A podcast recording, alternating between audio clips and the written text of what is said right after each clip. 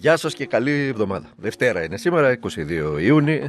Τι 22 Ιούνιου, 6 Ιούνιου. Ακούστε τώρα τι. Μην το κόψει αυτό. Άστο, οι γκάφες πρέπει να, να, είναι, να βγαίνουν ελεύθερα στο, το διαδίκτυο. Λοιπόν, ε, το 22 ήταν αφορούσε τη χρονιά, βέβαια, το καταλαβαίνετε. Έτσι. Λοιπόν, 6 Ιούνιου είναι σήμερα. Είμαι ο Δημήτρης Χατζηνικόλας και ακούτε το καθημερινό podcast του Τμήματος Πολιτικών Ειδήσεων του Document. Λοιπόν, η είδηση της ημέρας, ε, μάλλον για την ακρίβεια το happening της ημέρας, από χθες μας έρχεται, αλλά σήμερα το, το σχολιάζουμε.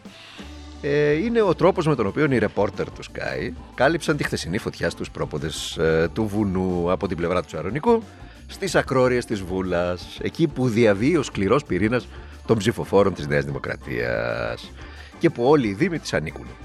Είναι δικά της παιδιά, όπως τα λέει ο κύριος Βορύδης, αλλά πάρτε μια γεύση τώρα ακριβώς από αυτό το happening για το οποίο σας uh, μιλάω. Μιλούν για μια φωτιά η οποία δεν έχει οριοθετηθεί.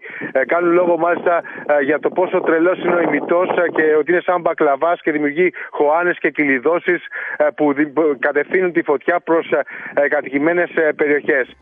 Αυτό ήταν λοιπόν εδώ. Ο Μπακλαβάς έγραψε χθες. Σήμερα το σχολιάζουν σε όλα τα, τα δελτία ειδήσεων. Μάλλον σε όλες τις πρωινές εκπομπές. Τον ημιτό που είναι σαν τον Μπακλαβά.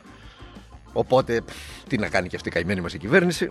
Λοιπόν, υπόθηκαν όμως και άλλα καλύτερα, ξέρετε, έτσι πέρα από τον Μπακλαβά. Απλά ο Μπακλαβάς έγραψε. Ε, υπόθηκε για παράδειγμα ένα από τα καλύτερα που άκουσα εγώ και που είδα εγώ. Ήταν ο διάλογος του ρεπόρτερ σε πολίτεων κάμερα. Είναι ο ρεπόρτερ του Sky εκεί, α, στην, στην άκρη της της φωτιάς, κάνει το ρεπορτάζ του άνθρωπος και μιλάει με έναν α, κάτοικο της περιοχής, ο οποίος αφού του λέει τέλος πάντων ό,τι του λέει, δεν το λες και αντικυβερνητικό τον κάτοικο, τον κάτοικο σε τελική ανάλυση.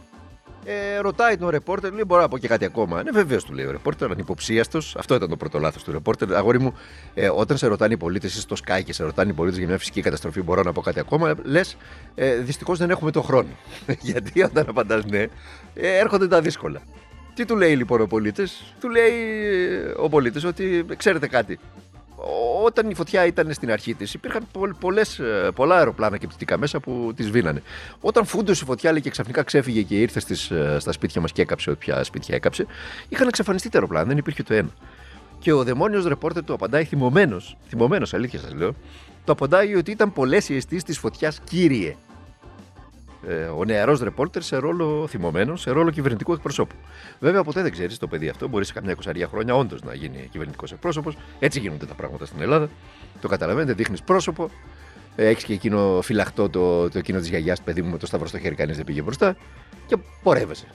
Πορεύεσαι. Πιάνεις άκρη και συνεχίζεις. Λοιπόν, ακούστε τώρα για παράδειγμα, μια που είμαστε στο Sky, ε, ακούστε το διάλογο από τη σημερινή εκπομπή του, του κυρίου Οικονόμου και της κυρίας Αναστασοπούλου, την πρωινή εκπομπή. Δεν κρύβεται η κατάσταση. Αφορά την ακρίβεια στην αγορά, που είναι το, η βασική είδηση όλων των τελευταίων ημερών, μηνών και φαντάζομαι ε, ότι θα είναι και τα επόμενα και τους επόμενους μήνες. Μακάρι να βγούμε ψεύτες. Ακούστε τώρα το διάλογο, ακούστε το. Να ζητήσουμε ένα σχόλιο και από το ΦΥΒΟ, γιατί δεν είναι μόνο η βενζίνη. Για παράδειγμα, σύμφωνα με τα στοιχεία που έχουμε από τη Eurostat, στην Ελλάδα τον Απρίλιο έγιναν οι μεγαλύτερες αυξήσεις σε όλη την Ευρώπη με 11,3% έναντι 7,7% του κοινοτικού μεσοόρου και στα προϊόντα. Βέβαια. Αυτό Πώς γιατί γίνεται συμβαίνει αυτό; τώρα, και αυτό είναι ένα ερώτημα. Ε, βέβαια. Και όταν οι Γερμανοί, που δεν είναι η πιο φτωχή χώρα, μάλλον το αντίθετο είναι, κάνουν τέτοιου είδους παρεμβάσεις και μειώνουν πολύ το κόστος αυτού που λέμε της καθημερινότητας του πολίτη, εμείς δεν μπορεί να μην κάνουμε κάτι. Συν 15% στι Κάτι πατάτες, ουσιαστικό εννοούμε. Έχουμε κάνει πράγματα. συν 14% στο κρέας, συν 14% στα λαχανικά, συν 14% στο ψωμί. Λοιπόν, ακούσατε το, εκείνη ένα Στασοπούλου τα λέει. Στην Ελλάδα, σύμφωνα με, τον, με τη Eurostat, τον Απρίλιο έγιναν οι μεγαλύτερες αυξήσεις σε όλη την Ευρώπη. Κρατηθείτε. 11,3 οι αυξήσει συνολικά σε όλη στην, στην Ελλάδα τον Απρίλιο, έναντι 7,7 σε όλα τα προϊόντα της Ευρώπης. Δηλαδή, είμαστε 3,5% πάνω από τον ευρωπαϊκό μέσο όρο. Έτσι, στις αυξήσεις. Που σημαίνει ότι κάτι δεν πάει καλά στη χώρα. Δεν μπορούν να αποδοθούν όλες οι αυξήσεις στην αυξήση των προϊόντων, δηλαδή των πρώτων ύλων και των μεταφορικών. Είμαστε 11,3 εμείς, 7,7 η υπόλοιπη Ευρώπη, ο μέσος όρος. 15% στις πατάτες, 14% στο κρέας, 14% στα λαχανικά, 14% στο ψωμί. Τα λένε στο Sky αυτά. Έτσι. Ε, ξεχάστε που μετά, αμέσως μετά το συγκεκριμένο α, στιγμιότυπο που είδατε, ανέλαβα ρόλο υπερασπιστή του, του Υπουργού Ανάπτυξης όταν υπόθηκε μέσα ότι α, και αυτός ο Υπουργός Ανάπτυξης έχει τις ευθύνες του, έτσι, διότι αυτός είναι υπεύθυνος για τους ελέγχους στην αγορά και για την εσχροκέρδεια. Αλλά εκεί τώρα ανέλαβε ο κ. Πορτοσάλτη το ρόλο του υπερασπιστή του κ. Γεωργιάδη. Δεν πειράζει, την είπαν όμως την αλήθεια και ακόμα και έτσι δεν κρύβεται η αλήθεια, δεν εξοραίζεται η κατάσταση. Οι αυξήσεις δείχνουν τον, τον υπεύθυνο, του έχει, του έχει ξεφύγει παντελώς η κατάσταση στην αγορά. Κάποιοι μετακυλίουν το κόστος όλος στον τελικό καταναλωτή. Κάποιοι άλλοι βρήκαν τρόπο να κερδοσκοπήσουν. Και ο Υπουργός, σε ρόλο τηλεπολιτή, διαφημίζει κατεψυγμένο γύρω Κοτόπουλο. Ε, εντάξει. Και να ήταν μόνο αυτό. Όποια τρύπα και να σηκώσεις, ενώ πονηρή τρύπα, θα βρεις από κάτω τον κύριο Γεωργιάδη. Ακούστε τώρα εδώ αυτό το ηχητικό για να καταλάβετε τι σας λέω. Εάν ο οικονομικός εισαγγελέας έχει βρει χρήματα σε λογαριασμό κάποιου προσώπου όπου δεν ξέρει από πού έχουν βρεθεί ναι. και δεν ψάχνει αυτομάτως για να τα βρει, είναι ένοχος ο εισαγγελέας. Καταλαβαίνετε τι λέτε στην τηλεόραση. Και τι μας λέει εδώ ο κύριος Γεωργιάδης, ότι για τα διευκρίνηστα ποσά στο λογαριασμό του φταίει ο οικονομικός εισαγγελέας. 78 σελίδες, αφού να το θυμίσουμε, αφού θέλει ο κ. Γεωργιάδης να τα θυμίσουμε, να τα θυμίσουμε. 78 σελίδες αριθμοί υπαριθμών 3752 του 2022, διάταξη του εισαγγελέα εφετών του κ. Παναγιώτη Καψιμάλη, με την οποία, και αφού είχε προηγηθεί βέβαια και η σύμφωνη γνώμη του επικεφαλής της Οικονομικής Αγγελία, του κ. Μπαρδάκη, τέθηκε στο αρχείο η έρευνα για πιθανή δωροδοκία του, για την υπόθεση της Νοβάρτης. Η ειδική όμως επιστήμονας της εισαγγελίας εγκλημάτων διαφθοράς, στην έκθεση που έκανε στους δύο εισαγγελείς, την οποία ε, από την, και ερεύνησε τους λογαριασμούς του κ. Γεωργιάδη από την 1η Απριλίου 2013 ως τις αρχές του 2018 και από την ανάλυση των κινήσεων του κ. Γεωργιάδη, των τραπεζικών λογαριασμών, τις κινήσεις των τραπεζικών λογαριασμών του κ. Γεωργιάδη, τη συζύγου του, των παιδιών του και των παιδιών της συζύγου του, από προηγούμενο γάμα, γάμο διαπίστωσε αρκετές αδιευκρίνηστε πιστώσεις. Έτσι ακριβώς έγραφε. Αδιευκρίνηστε πιστώσεις.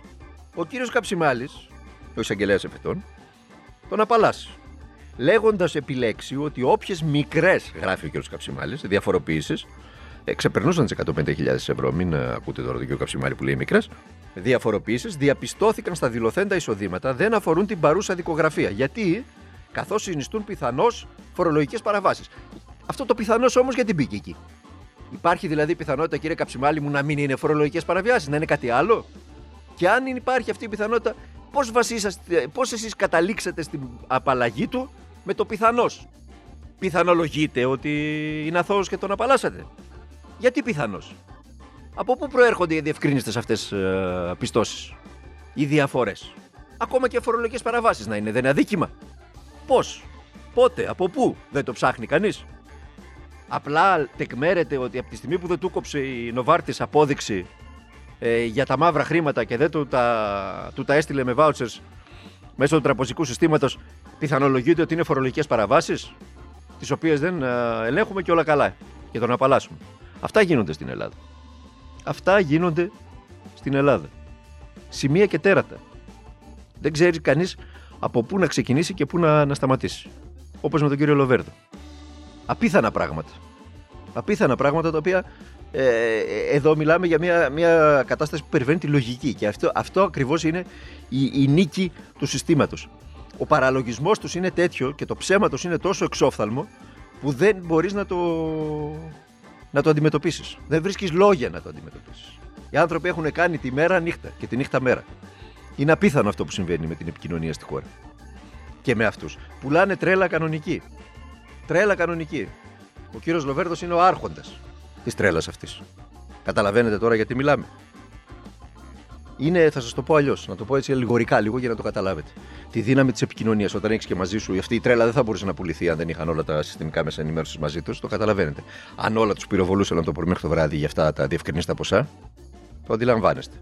Ε, είναι σαν να ξυπνάει μια οικογένεια το πρωί, είναι Κυριακή, ανοίγει το παράθυρο, βλέπει έναν καιρό χαρά Θεού, έναν ήλιο χαρά Θεού και ζέστη. Και όλοι μαζί χαίρονται και λένε: «Ε, Παιδιά, ετοιμαστείτε, κατεβάστε από το πατάρι τα, τα μπανιερά, πάμε για μπάνιο. Και μέχρι να ετοιμαστούν τα μπανιερά, ο σύζυγος ανοίγει την τηλεόραση, ανοίγει και το ραδιόφωνο. Και ακούει τις δημοσιογράφους της τηλεόρασης να λένε ότι έρχεται βροχή, και μπόρα, και καταιγίδα, και μπουρίνια. Και οι δημοσιογράφοι του ραδιοφόρου το επιβεβαιώνουν: Έρχεται βροχή, και μπόρα, και μπουρίνια. Τι κάνει η οικογένεια αυτή, παρά το γεγονός ότι ο ήλιος είναι στο. Καίει, δεν βγαίνεις έξω αναβάλει το μπάνιο της. Δεν πάει για μπάνιο. Είδατε πώς η επικοινωνία καταφέρνει να αντικαταστήσει την, την πραγματικότητα. Μεταφράστε το αυτό στην καθημερινότητά μας και καταλάβετε τι ακριβώς θέλω να πω. Πώς το σύστημα καταφέρνει να, να βάζει τον παραλογισμό ε, μέσα στο σπίτι μας. Και να κάθεσαι εσύ απέναντι από την τηλεόραση και να λες: Βρε μπας και είναι έτσι. Βρε μπας και είναι αδιευκρίνηστα τα ποσά. Βρε πας και τα 500 ευρώ που κατέθεται η πεθερά του Αβραμόπουλου ε, ήταν επειδή τον αγαπούσε πολύ τον αγαμπρούλη της και δεν είχαν να κάνουν με μαύρο χρήμα. Βρε μπας και τα διευκρίνηστα που βρέθηκαν στον Άδωνη είναι απλά κάτι φορολογικές παραβάσεις γιατί ο άνθρωπος έπαιρνε και μαύρα από τις τηλεπολίσεις και δεν είναι προϊόν α, μαύρου χρήματος από την Οβάρτε. Βρε μπας και ο Άδων και ο κύριος Λοβέρδος. Καταλάβετε πώς πάει η δουλειά, έτσι πάει. Με αυτόν τον τρόπο κατάφεραν να κάνουν το, το ψάρι κρέας. Ή το κρέας ψάρι, βάλτε εσείς ό,τι θέλετε εκεί. Αυτό παίζεται στη χώρα και το φτάσαμε ακριβώς από την απέναντι πλευρά. Τώρα ε, φτάσαν οι άνθρωποι αυτοί, οι οποίοι παρεπτόντω αυτοί χρεοκόπησαν τη χώρα, έτσι, μην ξαναγυρίσουμε πίσω και λέμε τώρα την ίδια ιστορία, αλλά δείχνει και το μέγεθος των ευθυνών τους. Οι, οι άνθρωποι αυτοί κατάφεραν να, να, να στείλουν στον, ε, στον, ε, στον εισαγγελέα με την προανακριτική αυτούς που ανακάλυψαν, που ξεσκέπασαν το σκάνδαλο και προσπάθησαν να το φέρουν εις πέρας, κατάφεραν να τους πάνε κατηγορούμενος στη δικαιοσύνη. Δεν πάνε να λέει το Αμερικανικό Υπουργείο Δικαιοσύνης, δεν πάνε να λέει το FBI, δεν πάνε να λέει η Ελβετική τηλεόραση, δεν πάνε να λένε ένα σωρό άνθρωποι. Δεν πάνε να τους παρακαλάει ο πράκτορας του FBI να τον καλέσουν για να καταθέσει όσα ξέρει. Αυτή εκεί. Αυτή είναι η πραγματικότητα. Και η κοινωνία τους επιβραβεύει με την ψήφο τους. Λοιπόν, αυτά. Είναι και Δευτέρα, οπότε έχουμε όλη την, την υπόλοιπη εβδομάδα μπροστά μας. Για να τα λέμε όλα αυτά. Λοιπόν, μέχρι αύριο, περνάτε να είστε καλά να προσέχετε τον εαυτό σας, τους οικείους σας και να αγωνίζεστε για τα πάντα. Χωρίς αγώνα τίποτα δεν γίνεται.